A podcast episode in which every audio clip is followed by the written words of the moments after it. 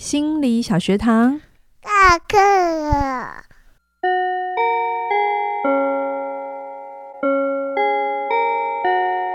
每周五我们一起探索心理学的小知识。大家好，我是嘉玲。大家好，我是班长轩宁。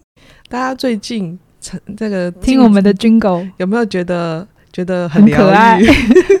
妈妈，我疗愈到不行，听到开场我就觉得开心了。不知道。听众们觉得如何呢？大家听得出来那几个字吗？我不知道哎、欸。我们聊阿德勒嘛，然后顺便因为阿德勒非常重视孩子嘛。对。我还记得我们那一天要 cue 他来 cue 他出场。我真的觉得，嗯，要导演要拍小孩跟动物是一件很难的事情。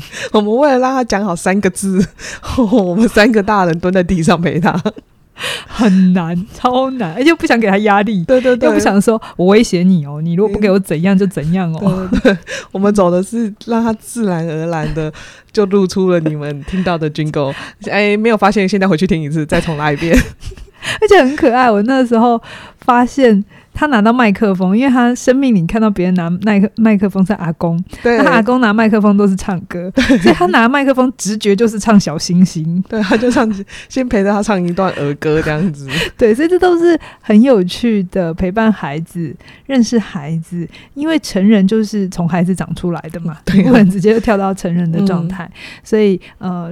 我们的阿德勒快要到尾声了，对，他带给我们后世最大的启发就是好好照顾你的小孩，好好照顾你的小孩，后面会很顺遂。对对，所以嗯、呃，阿德勒的学派在呃一九二几年的那一段时间，嗯，其实，在欧陆跟在美国的学校体系是非常非常红的，他那个时候真的很红哦，说不定呢，弗洛伊德有的拼。可是因为他红的场域不一样，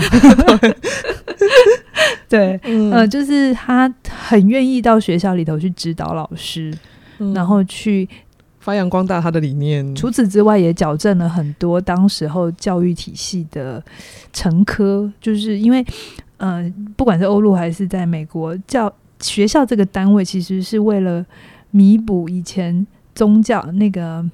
教会，然后还有工业革命之后的那个空隙，嗯，所以一开始真的没有把孩子当孩就当主体，而是大人的需要在里头。对，嗯，那很多问题儿童就延伸出来。嗯，那阿德勒看到这一块，他就觉得这是他可以做的事情，所以他做了非常多的探讨研究。那很多我们现在还在用的一些概念，对，就是我刚才讲的嘛。那个家庭啊，然后记忆啊，然后目的论啊，好、嗯，这都是很重要的。对对对，启发就是从阿德勒，嗯，就是我们敬意一下阿德勒，就是 我们的小朋友。现在我觉得现在主流流行的也会一定都会讲到教养，一定会讲到阿德勒。真的吗？因为我没在看教养书，你可以多多讲一下，你们现在流行什么？就一定会说，呃，一定会有，一定会讲到心理动力嘛？那一定会讲心理动力这么优秀的词汇哦。呃，我自己的翻译了，会讲哦，小孩子的发展过程啊，心理的状态是什么？然后一定会提到阿德勒，他一定会说，小孩一定要好好陪伴他，啊，怎样怎样怎样，怎的，嗯，很多。我不知道，但是到底是不是阿德勒说的，我觉得不知道。但是冠上阿德勒就会觉得哇，好成立哦，好 好厉害哦。我知道，好像蒙特梭利也很鼓励孩子有他自己的空间。对，那我觉得还是要回到你小孩，我们还是都要是回到小孩的状态。他如果今天的自主意识比较强，他就可能真的比较适合哦某一派的做法。那但是如我觉得，首先我们父母还是要先去发展，相信小孩的状态是什么啦。嗯，嗯，你不要是觉得哦，大家都说蒙特梭利好，你就是就去啊，我森林小学好，你就去。我觉得那个对于还是回到那还是是家长自己的期待。对，嗯、呃，其实阿德勒，我们最后是要来讲他的优缺嘛，这个学派的优缺。你刚才那样讲，我就觉得很有感，因为其实阿德勒在做个案的时候，嗯，他非常强调。呃，教育教育父母亲，然后指导性，嗯、他的指导性是真的会告诉父母亲，你们应该怎么当一个好的爸妈。嗯，他的介入性是高的，跟嗯、呃、弗洛伊德空白荧幕啊，然后有距离，呃，不太一样。嗯，然后他的走法不太一样，所以 其实我自己读阿德勒是非常感动的。好、嗯，因为其实愿意做儿童或愿意做家庭是很大的挑战。我个人觉得，怎么说呢？因为其实儿童很多状况其实是父母嘛，或身边的大人。嗯，可是你在跟身边大人工作的时候，他们眼睛的焦点永远就是这个小孩哪里让他很痛苦。对，他很皮，他很真，他很波动，他很玻璃心，他很敏感，他太敏感，他高敏感，这样好多词哦。对，可是孩子不会一突然就变成这样，通常不会。但是我们从外面看的时候，我们会觉得这这过程应该有原因。可是父母亲每天每天跟小孩在一起，嗯。对他来讲比较安全的说法就是你有状况哦，你可能是基因的问题，你可能是大脑的问题，嗯、总之就不是我的问题，不是我造成你这样。因为那那个是很，我后来长大之后，我才意识到原来这件事有多难。嗯，熟熟火的都知道，其实我的实习是在张吉儿童心智科，嗯，好，那是我第一个实习，嗯，那个时候我就要跟儿童。工作，嗯，哈，然后儿童工作，比如说儿童工作，通常只做四十分钟或半个多小时，因为他们的注意力没办法很长，嗯，没办法像成人这样子，那我都会得再留个十几到二十分钟出来跟妈妈或或家庭讨论，嗯，我今天在在里头跟孩子大概互动互动什么，那什么要回去注意。我就会发现父母配不配合真的差很多，嗯，有些妈妈是。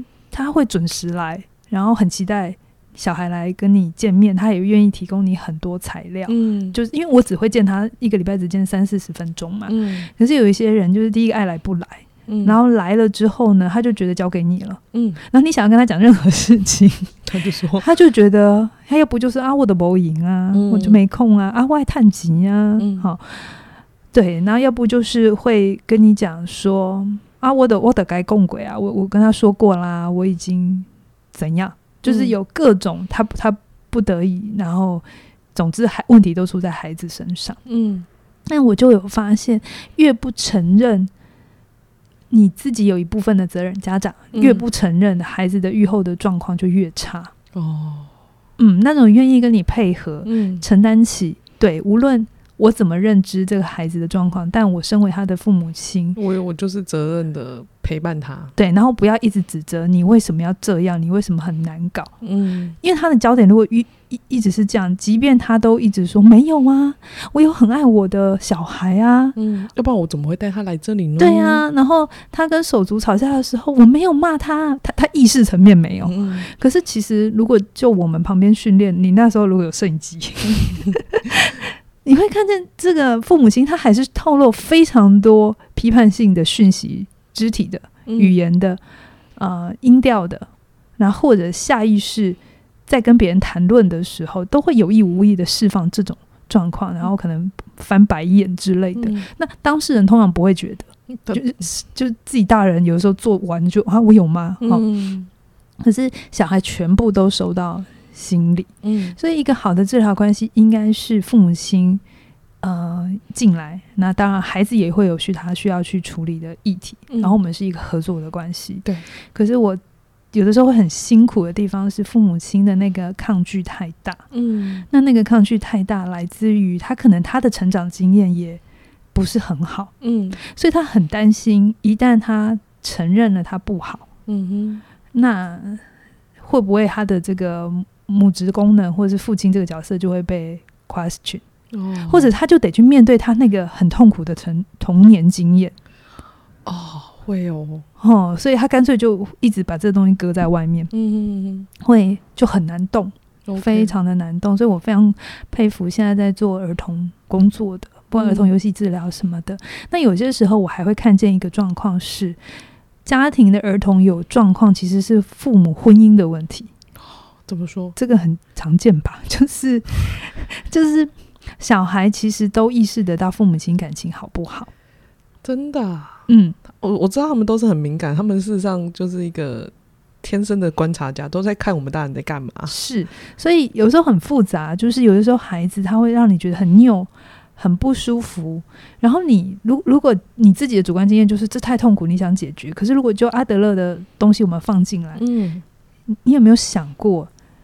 你的孩子一直这么拗，他有什么好处？他在这里面的目的是为了什么？他的好处是什么？还有你的好处是什么？我刚才是不是有讲？之前有一集不是有讲，有一个二十六岁的经纪人，人，嗯，他跟他妈关系很好，对，他妈也很宠溺他，嗯、也很故意的，就是他跟他爸之间有纷争的时候，他不做那个。桥梁，桥梁，对。那像这种 case 在现代也非常多，就是父母亲彼此有一些敌意没有处理。嗯嗯。那我透过呃孩子，他就一直都有一些状况。第一个，我我们之间有讨论的话题，嗯，要不然我们可能更没有话讲。我就跟你讨论说，今天那个小孩又干了什么事？对啊，你要不要怎样啊？学校又说了什么事？对对对，这是一种连接的方法，虽然品质很差。嗯。那有些时候是。有些时候，父母亲释放的一些反向讯息，会让孩子觉得我可以这样对妈妈，哦，或者我可以这样对爸爸，因为我我看到眼里也都是这样。这样子，之一类，或者父母亲就就是他一个好的孩家庭是需要父母亲合力工作的，嗯，好，那这里头就会牵涉到婚姻问题、亲子问题、家庭动力，所以为什么阿德勒是很多后面的学派的。先驱，嗯、我们的家族治疗，不是我们的家，就是后来演进的家族治疗、婚姻治疗，都会就是都是会大量的沿用阿德勒很多的呃实物经验。嗯嗯嗯，因为你会发现，就是一个系统观的整体，你才能去看见真正的议题长在哪里，不然会有那个动力。嗯，不然你就一直觉得哦，他他逃家，他叛逆啊，就把他扣开，或者是他就。他就只是处理那个问题的表象，就治标。嗯，对对，所以嗯，这是很不容易的，在他那个时代，对，所以他也很重视。所以阿德勒的优势，这个学派的优点就是很重视目标，然后我们会去找每件事情背后的动力、嗯，目的。这样子，然后他对个人的觉察是有帮助的，因为你会发现阿德勒在陪伴你用这个技巧的时候，他是会帮你去看你这些行为背后你到底要什么。嗯，所以他其实很多时候是你可以在认知层面上运作的，你比较知道可以怎么用。对，那弗洛伊德防卫机转，第一个你要先知道你在用防卫机转，嗯，然后再来就是你还要认得出防卫机转。我现在在逃避吗？我在压抑吗？这就是。相对比较没那么直觉啦，没那么直觉。对对，你要对自己的觉察非常的有高品质。对，而且 弗洛伊德的词都好难哦。对，然后再来阿德勒的这个学派，他也会，他跟个案的关系是很面对面的，嗯、他是会挑战个案的。哦、就像我刚才讲的，你刚才哎上次讲的那个那个男生的故事嘛，就下雨的时候，请你不要 argue 好吗？就请你撑伞。对，像这种话就是阿德勒会讲的话。哦，就请你直接面对他。嗯嗯哼嗯，对。哦 okay、啊，弗洛伊德比较不会讲假话，所以他们的治疗关系是比较积极的，嗯、比较流动的啊、嗯。就是在我们的治疗的经验里头，就是个案跟智商师之间是会有来回的，嗯、比较不会是像先前我们谈过的空白一幕啊，或者自由联想，就你躺在那，然后你自己一直讲，一直讲，一直讲，一直讲。对，然后个案哎，治治疗是只做分析，而且他们分析的定义还很严格，所以。他的话很少.但在跟就是你看弗洛伊德的故事啊，或他的书的时候，你会发现那个来回的动力很多。OK，比较像是朋友在跟你聊天的感觉，或者是他会有很多 OS，比如说，哎，个那个阿德勒的笔哈，就是他会他可能，比如说我们讲我们的早期记忆，我们不会一次讲完嘛，我们可能会讲说，哦，小的时候我跟我姐姐，我记记得第一个画面是我跟我姐姐，然后这个时候阿德勒就在旁边说，嗯，他看起来是有。他人的就是他的早期记忆是有他人的，嗯、然后你就会看得到他的诠释是一直在改的，就是随着个案的他的资料越来越多，然后他也会说，嗯，好，那我们前面那个东西判断错了，所以这里要修正。就是你看他的东西，哦、对，你会感觉到这个治疗师是愿意一直跟着个案的哦，随着他的材料做调整，嗯，而不是我有一个框架，我有一个理论，然后你来救引我的。理论架构这样，我想尽办法都怎样在我这个理论里把你说通，是不太一样的哈。好，对，所以这是他的优点。那他的一定会有他的缺点嘛？对不对啊？缺点就是有些人其实听到我做什么事情是有好处的，我都是在里面得到目的。他会北送，你 对，然后我要发挥我个人的意志，把这个东西给克服掉。我也北送，他说我没有，我没有，我才能哪有在哪里？哎、欸，你知道吗？真的不容易耶。嗯，就是有的时候你在做食物的时候，因为他的痛苦很明显，嗯，然后他的痛苦一定造成了他意识层面上很大的压力，对啊，所以你你你这时候反正左管就是你直的攻也攻不进，然后什么都就进不了，就是松动不了那个模式的时候，我我也会问个案说，那你这么做到底有什么好处？嗯。好，通常都会想不到哪有好处，哦。对对对，第一时间都是否认没有好处，嗯。对啊，可是其实你不可能一直做没有好处的事，只是你忘了到底你要什么好处。嗯，真的。嗯，所以有的时候有一些个案的心理强度还不够的时候，嗯，其实他会一直处在否呃否认的状态。哦，嗯，所以这是这个缺点，就是他没有想要去，他需要当事人有一定的自觉。哦。他需要，然后他需要当事人的配合度是高的，接纳度要是高的，对，然后他愿意向内看。如果还处在那种很外控的状态，可能这个学派的帮助会有限。哦，他可能会去选择别的学派，是可以做很多事情的，是可以啊。我再去定一个什么计划表啊，还是我再去 做什么样的介介入这样子？这个这个学派其实会蛮强调。我们要先厘清做这些事情背后，我们到底要什么？嗯，你到底是为了什么而做？嗯，可是你说到最后，我刚刚讲到这里的时候，突然有一种哦，每个学派到最后好像都在讲这件事。没有，心理学不是都到最后都这样啊？所以他们会不会觉得，哎、欸，怎么听一集跟听十集没有差别？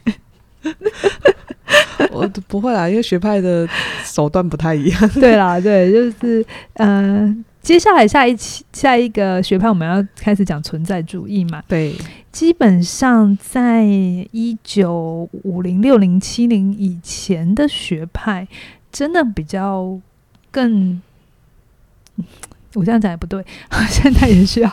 就但是在在这些比较早期的学派的时候，呃，智商师的这个介入或是这个诠释的、嗯、呃 power 是比较强大的。嗯。嗯，就是你如果仔细听我在讲阿德勒很多东西的时候，你还是会隐约的感觉到他有一个内在隐隐的标准，嗯，什么叫主流的好啊，或者社会兴趣啊，嗯，鼓励大家要投入工作、生活、爱、感情，你这样子才是好的。对，他的这个东西还是很明显。嗯，这大概在前面几个学派都。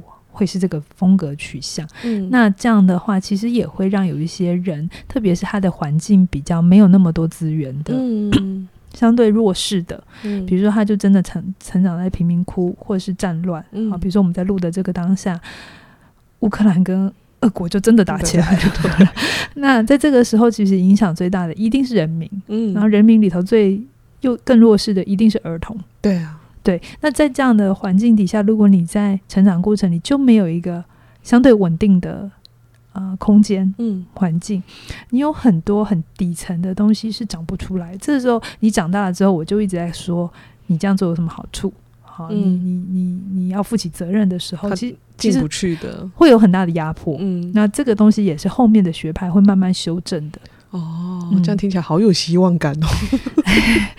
对啦，弗洛伊德阿德勒已经比弗洛伊德有希望感，我会越来越有希望感哦。我一直觉得所有的学派都是来帮你更圆满自己，更圆满自己。然后每个学派都有一些限制跟优点。对啊，我们的第一集来回到我们的第一集去听，一定会有限制的哦。不要觉得一套拳要给他打到底。对对对，真的，我觉得没有没有我很难啊，这件事情。你这样子只是会是把自己压死而已。如果你想要用一套方式，然后解决所有的问题，这件事情，最后付出代价的会是自己哦。真的，真的。所以我我有的时候也会看大家的留言，也很有趣啦。就是有些会觉得，哎，听了很有帮助。那当然有一些人会觉得，哎，有些东西他有不同的想法，我也觉得很好，很棒。嗯，那你就可以有你的想法。嗯，你不一定要听我的。嗯，好，但但我也不会在那里回应你，嗯、你也不用这样期待。嗯，对，所以这都是一个交流。嗯，嗯，心理学就是来帮助我们把自我觉察的能力提高，我们对事情的看法有更多，这就是一件好事。然后你可以有你的想法，嗯，然后你透过这个节目，如果你有不一样的想法，你透过这样子梳理出来写下来，不管你是要给我看，还是给别人看，还是给自己看都好，就总之你开始进行这件事。我觉得书写下来啊。对于我，我先姑且不论要不要给别人看，你写下来，过一阵子再回头自己看，嗯、会有很有趣的发现。对，对，你会对自己有一种哇哦，原来那时我怎么会这样想？我我有时候在看网友留言的时候，我心里想，你到底是要写给我看，还是写给你自己看？哦、你你你知道那种感觉吗？嗯、就是。你其实没有想要跟我说话，嗯、你其实只是想要跟你自己说话，那也很好啊，哦、我觉得很好。就你就写给你自己看，嗯、啊，你要不要 po 我也就我也没差这样子。嗯、但是你如果愿意的话，写下来，然后把它存下来，你自己回头再看，你说不定就会有一些发现，什么那个脉络很像这样子，你会发现一些自己的心理动力啦。嗯，如果你呃你会听我们频道的人，一定会想，就是家人讲常讲的，就是会想要探自我探索嘛。对，那你透过我觉得透过书写。不管你有没有找咨商师，透过书写，你都可以往前自己。这时候好适合叶配那个写作小学堂。如果你想要，哎、欸，在这一集上的时候，我应该在代课。如果你想要有增进自己书写的能力，不管是写给别人看，写给自己看，写作小学堂很适合，真的。歪掉了，歪掉了。好我们这一集要预告的是好好在一起，好好在一起。我们嘉玲老师的呃新的课。